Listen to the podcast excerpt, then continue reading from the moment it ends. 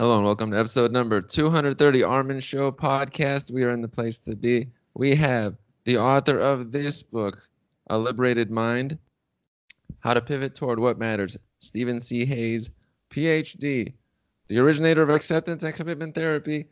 Welcome to the show. I'm really glad to be here. Looking forward to it. This is a great thing.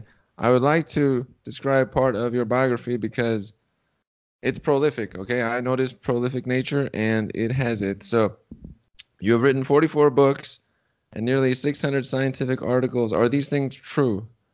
there, there are low estimates because that must be a year ago. But uh, other than that, right. Whenever I hear those statistics, I hear, "Get a life, dude." What? Come on, Steven C. Hayes, just unbelievable. That's kind of funny.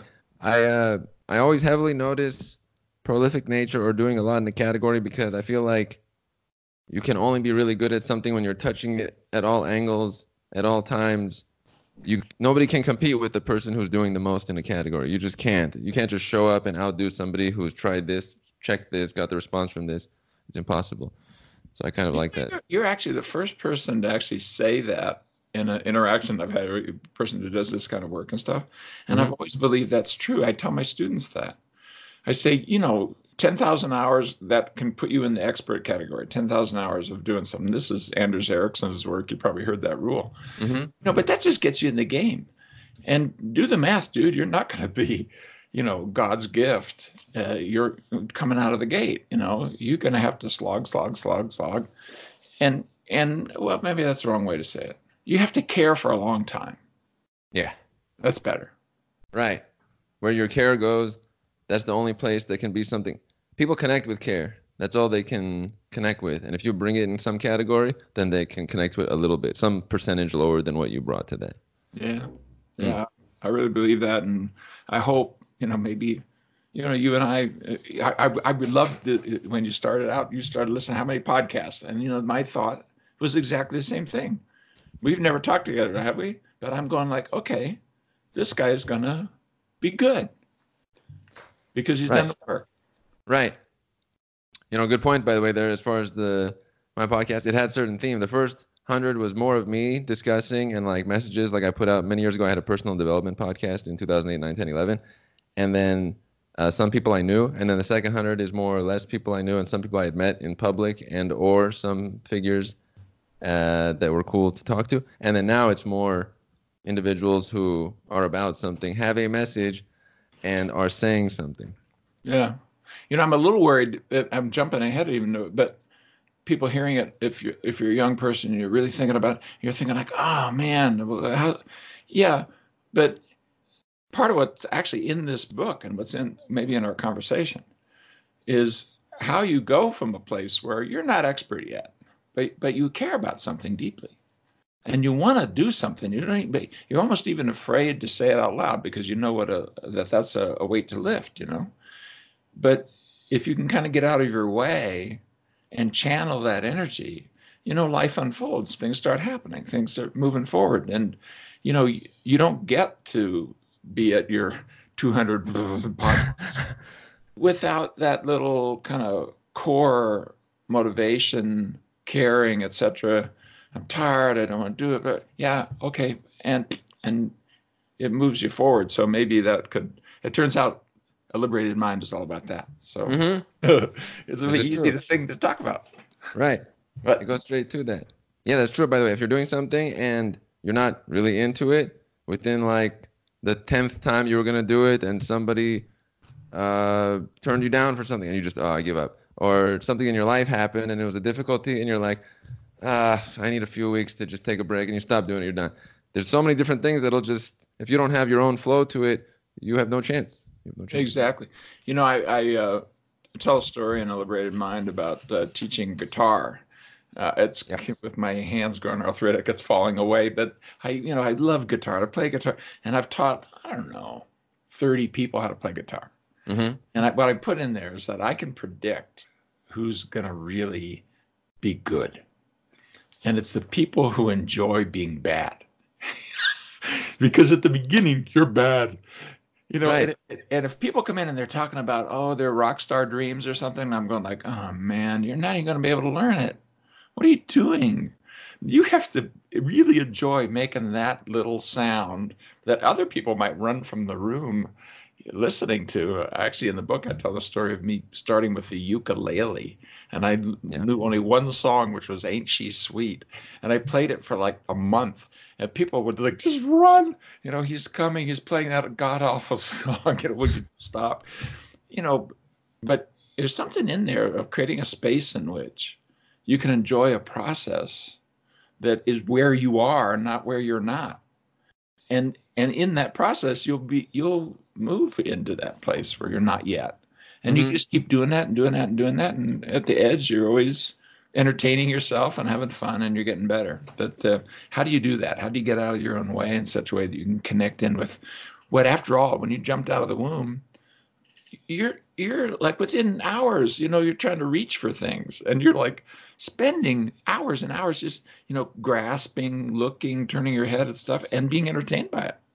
And if you didn't, you'd never be able to like grab things and move them towards you. You have no idea how long that took to learn that, or to control your eyes, or, or lift up your head, or to walk, or to, you know. But somehow or another, we get our mind going, and then we lose that energy, and then we're like want to spring forth from the head of Zeus and be expert.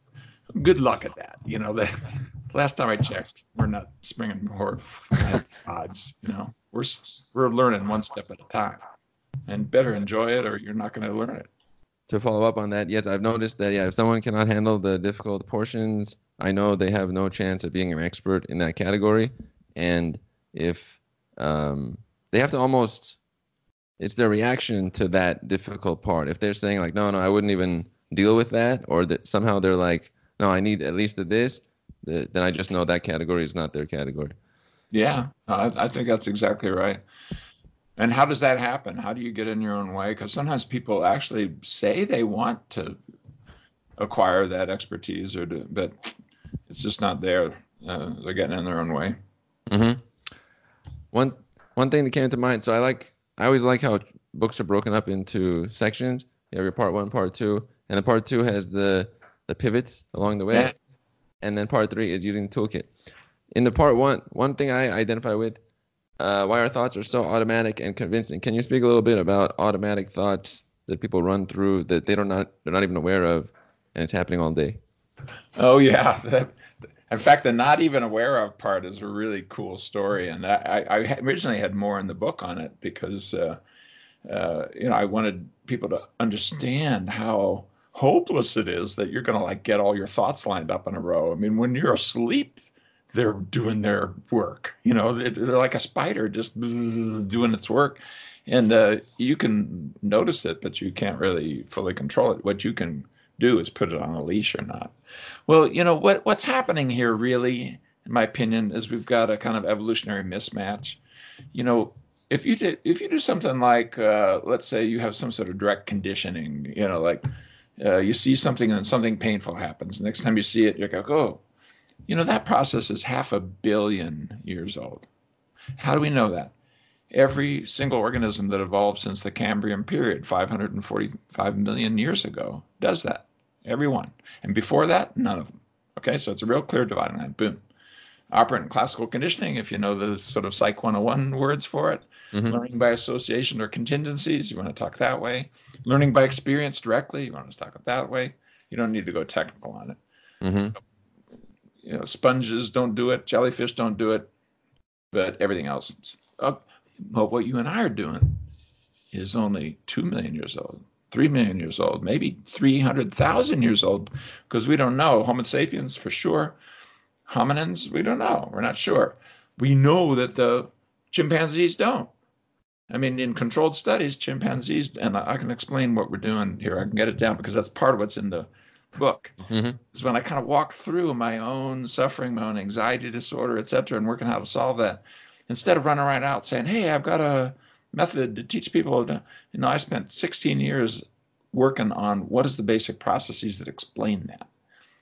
In part because where I ended up was sort of saying things that sort of sounded like things monks would say, and I said, "God, the last thing you need is another freaking scientist out there, you know, going home. I mean, no, I mean it's fine. It's fine, but it's already on the planet. What can I bring to the that's you know and what we discovered i think actually is the word is, is that this thing you and i are doing is an evolutionarily recent process that probably started with cooperation and, and, and because we're the cooperative species we're the tribal primates if you didn't cooperate you die i mean we basically you're the isolated monkey you're the dead monkey in in in homo, homo sapiens or hominid world but we learned to extend cooperation. Hey, could you bring me an apple? Yeah, I'll bring an apple. That two-way street of if you know if you have an object that has a name, cell phone, you know, even 12-month-old babies, you then say the name, they look around, try to find the object.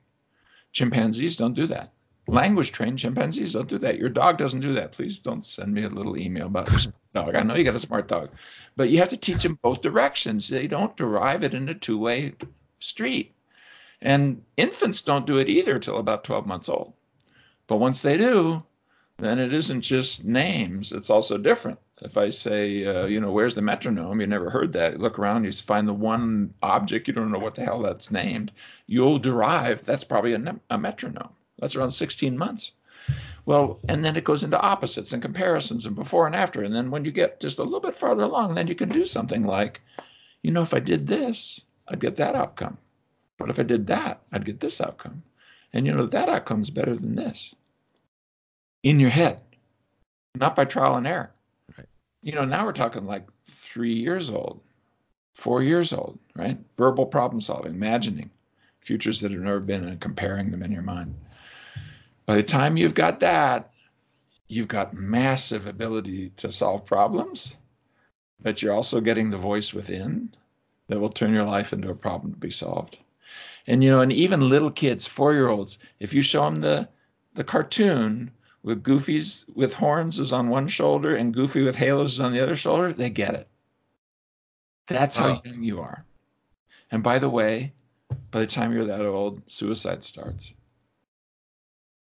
Hmm. Because mm. you can imagine uh, the first book I wrote on ACT after these almost 20 years of development, uh, acceptance and commitment therapy, the, the, the stuff that the, the applied arm of this psychological flexibility journey, trying to figure out, well, this journey to figure out how language and cognition works, figure out how it then changes how normal processes work. Uh, at the very beginning of that book, I quoted the New York Times. It says a six-year-old child threw herself in front of a subway today and died.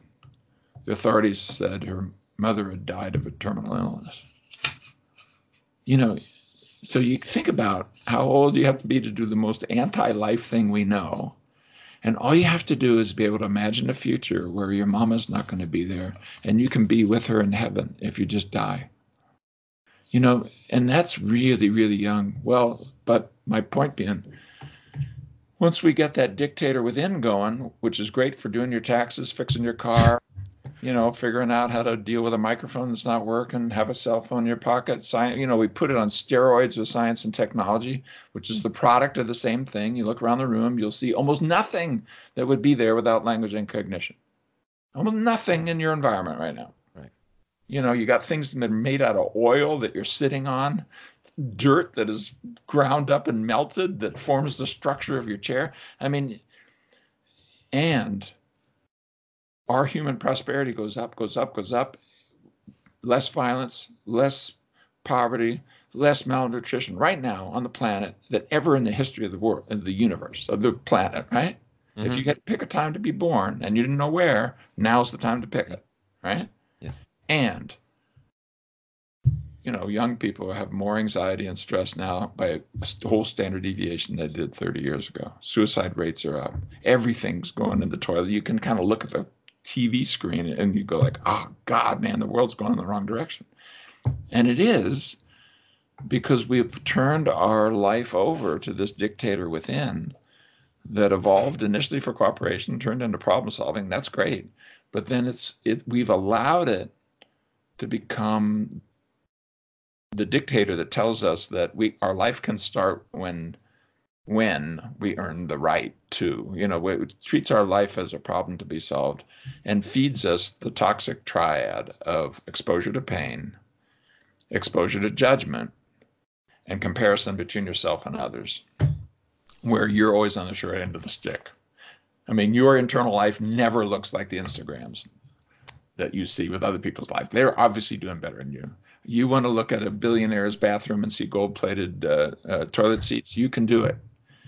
You know, so that toxic triad of pain, judgment, and comparison is just overwhelming us. And if we don't learn how to rein in this problem solving mind, we're, we're going to drown. I mean, we're, these trends are just going to keep getting worse. We need modern minds for the modern world. And that, that's what this book's about. Mm-hmm.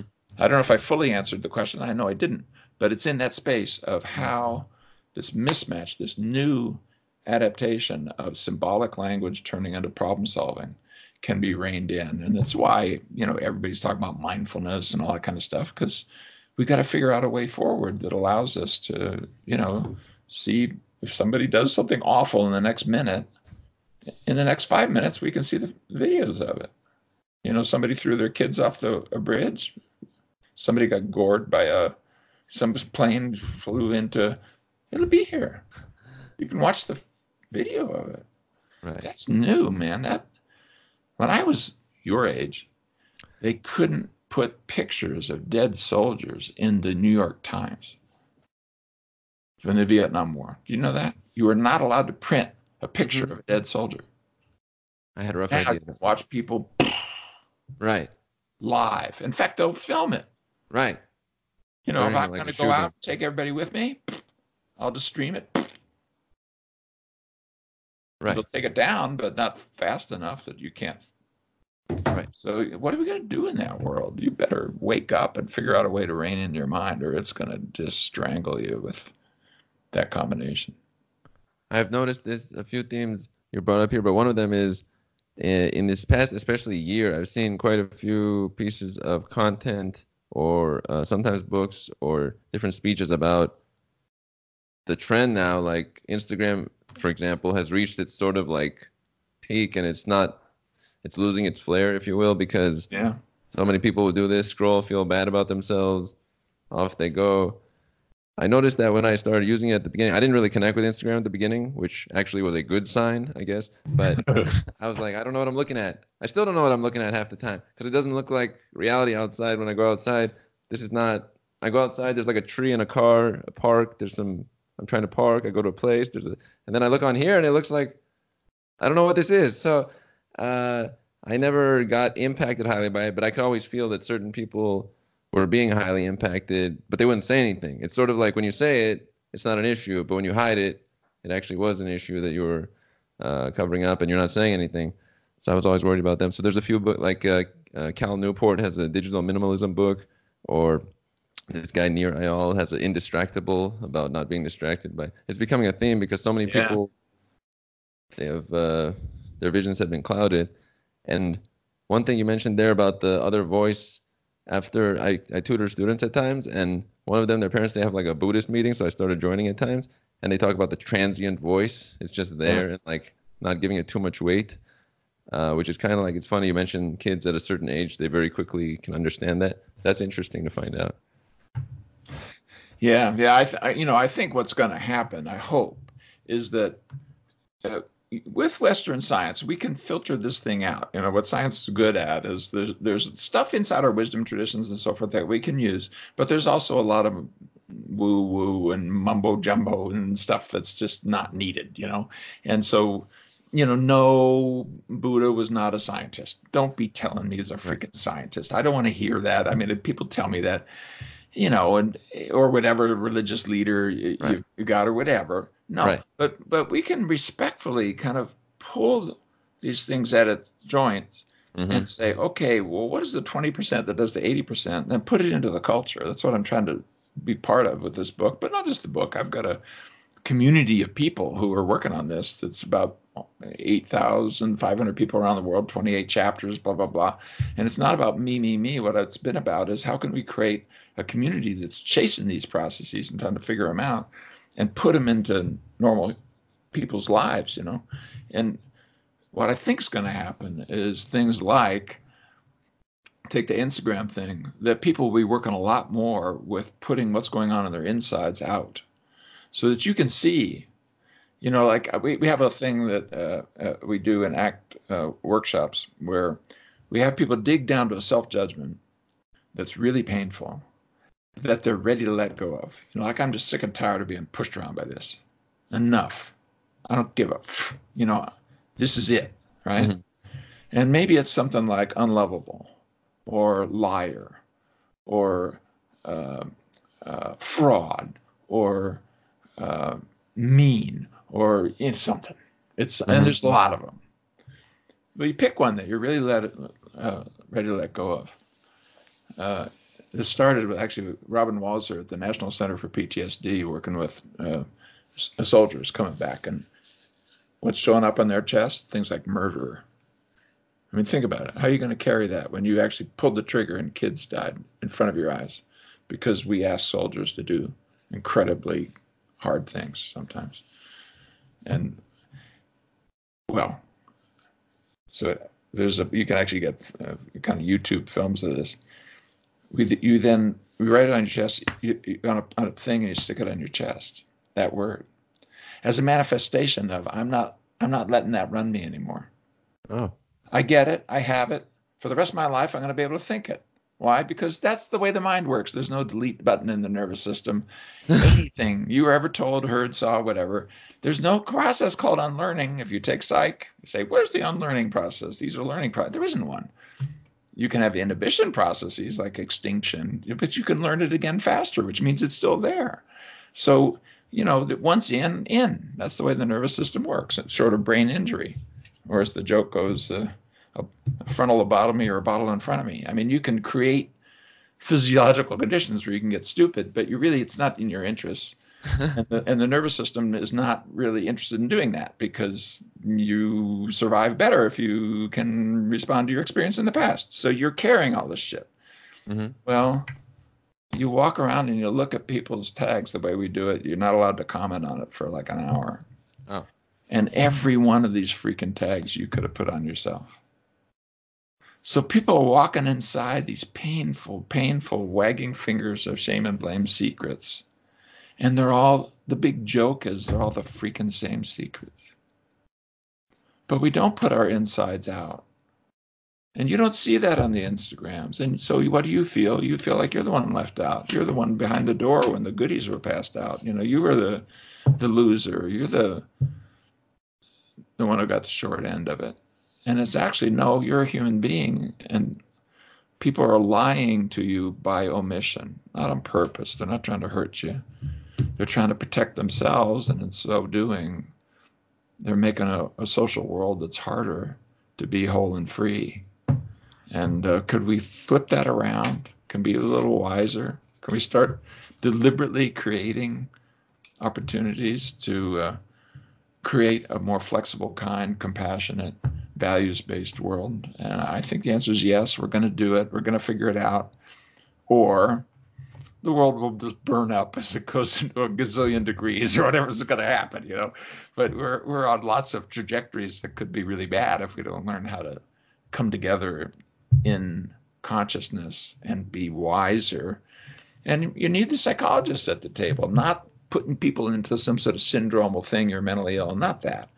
What are the processes that liberate human lives? That's what's in the book. That's a 40 year science journey.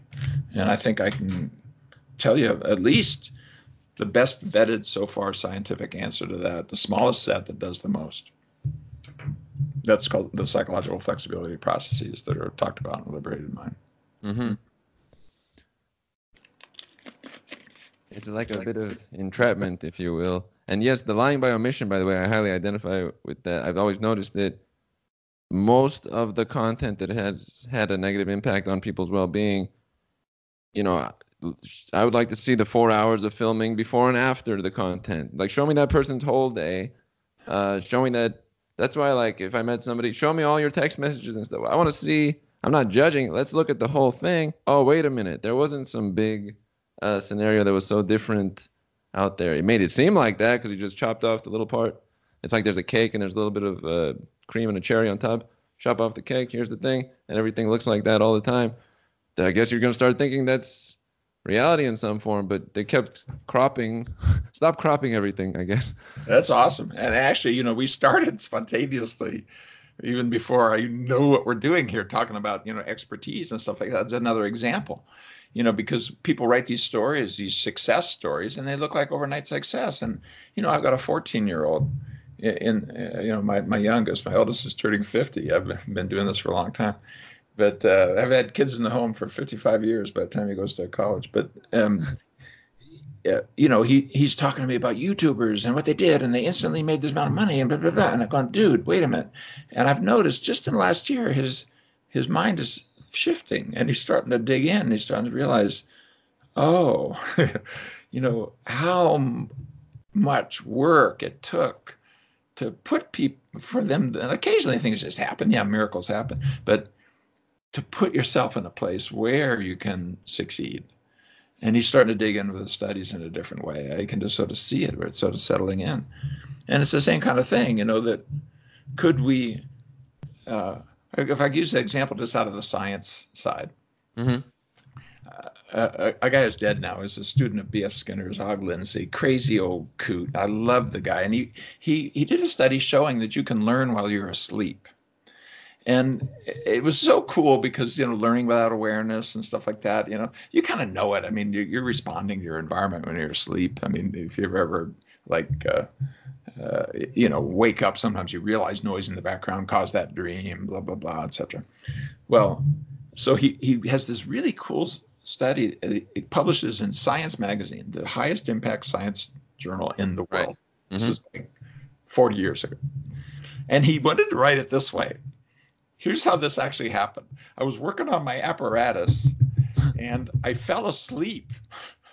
And then when I woke up, it turned out that I was actually learning while I was asleep, and science would not let him do that. They had to make, they made him put in a hypothesis. My hypothesis was because that's freaking science. In other words, you're going to tell young scientists that oh, I've got an idea that would test learning without awareness. I will test subjects as they go to sleep while they're working on my apparatus. No, that's a lie. Mm-hmm. That's not how that happened. It was right. serendipity, is how that happened. You know, Skinner, B.F. Skinner, the rats and pigeons, I don't know if you know who he is into, but mm-hmm. his early work on extinction was done because the food apparatus that his apparatus broke down. And he then he comes in and he's looking at this cumulative record, you know, the record of what the animals did, and he said, "Oh, look at that! That's different." And if God bless him, he wrote it up that way. My equipment broke, mm-hmm. and here's what happened. You know, it wasn't like I have a hypothesis. You know, so the kids are being lied to constantly. Yeah. And and then they're wondering like, when am I going to get my inspiration? When am I going to get my brilliant idea? Dude, that's not how it happened in the first place. Pe- people were out there learning and having all these other things, and then things combine. Brand new ideas don't happen out of nothing. They happen out of combination of these little bits of things that you learn from all these kind of places. If you're interested, you're exploring, you're pushing out the boundaries, you're creating an opportunity for those little seeds to grow. But if you wait for the, like the the gods to touch your, you know, you're going to be my age and you're still waiting. So I don't know. It, there's something in just the way we are as human beings that feed this, uh, you know, and it made it much worse in the Instagram world. Now we can really pretend and put on the mask and the clown suit and pretend that we're, we're however we want to pretend to be. Um, you know, the the word for personality comes from a Greek word that was a clay mask that you'd put on when you played roles in Greek theater. Oh, like a persona. Yeah, a persona, a clay mask. Mm-hmm. And so that's what we that's what we do. We put on a you know, right. or frowny face or a happy face and and people don't get to see the real process of how human lives evolve. I try to walk through some of this and some of that I tell my own story of my own panic disorder and things like that, just so that people can relate to, oh, that's how that works. Uh, you know, sometimes you find good ideas only when you hit bottom, things like that. Mm-hmm.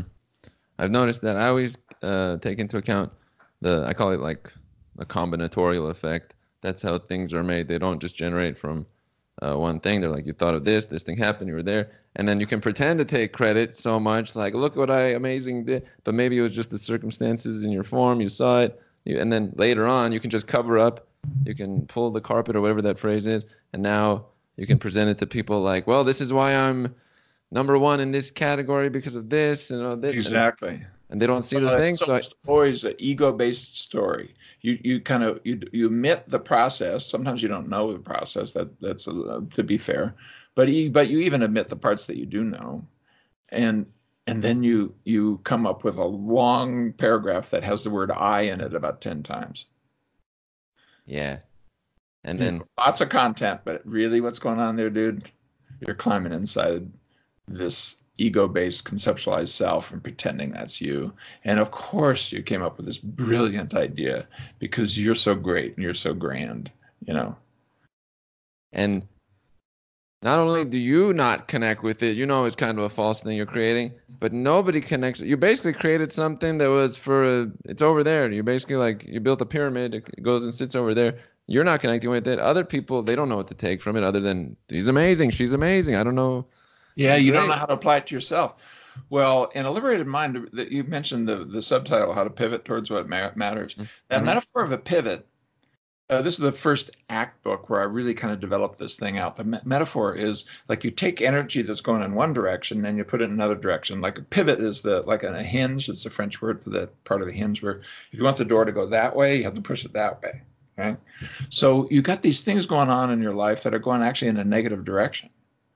But what I try to do in Liberated Mind is walk inside the big six. There's six things we do that are really pathological, and they're paired up with six things that we can learn how to do that are really helpful. Mm-hmm. And they, they, predict. I mean, we've done the work. You know, like we've studies with like ten thousand people followed over five to ten years. I mean, they just predict massively which way your life is gonna gonna go. But what what what's there in these pairs? But what's cool about it is the energy inside the negative one and the positive one are the same energy. And so, right, if you slow down and you notice what's screwing you up, it's not because you're uh, there's something wrong with you. You actually try, you have the right issue going on there, but you're channeling it in the wrong direction. And so, to connect with what you're just saying, why do we get into this? I, I, I, I, I. I'm great, great. Why do we lie so much? Why? Because we want to belong. We want to belong. We're the social monkeys. And you know, if you look at a baby, you just look at its eyes, brand new neonate. I mean, jump out of the womb, look at the baby. The baby starts dumping natural opiates in, in its brain. you know, just we are so, and we got whites around our eyes, so we can even see it. You know, the other primates don't. So you can see where mama's looking. When mama looks at their sweet baby, you're like, ah. The only creatures on the planet that do it, by the way, are dogs, and they we it's between the two of us, not between right. the, yeah, and we we kind of evolved them to do that because they got to follow our intentions. So you know we uh, we we actually kind of. Uh, you know, uh, uh, you know, program that in the twelve thousand years that we've been working out together, us and dogs. But going back to it, so if you look at like this, uh, I'm special, I'm special, I'm special kind of thing, does do you do other people feel especially connected to you uplifted and empowered by you when you do that? No. Have you ever been around a narcissist? Do you feel especially connected to that person? No. I'm great. I'm grand. I'm, I'm the best. Uh, you really need me. Look at all the wonderful things. Do you feel connected to them? You don't. Yeah. because the message is i'm different than you. I'm better than you. That's why you need me. Or oh i'm depressed. I'm in i'm so my oh my abuse history. Oh i'm you know i get it i get it. I'm i'm i'm a psychologist. I care about pain. But don't climb in that as a clown suit. That's another way to belong where people within the first conversation want to tell you the string of mental illnesses some freaking shrink has tagged them with you know that you know and we'll get accommodations because i have this long list i mean come on what are we doing that's not real either and that's more like you know let me in i'm so needy But what's what's my point is what's underneath these two things is this yearning to belong. So what's in a liberated mind is that I say, okay, how do you actually belong? How do you actually create that? And it's in consciousness, sharing values and vulnerabilities. You think about who you feel especially connected to, who you genuinely want to be a friend with, or when you have a real friend or a lover, a really special one. What happens? You're connected in consciousness. When you're together, you're together. You can look at each other and you know. And you share what's painful and difficult, and you share what you deeply care about. They know you from the inside. Yeah. That's not a clown suit. And it's neither needy nor great and grand. It's it's human.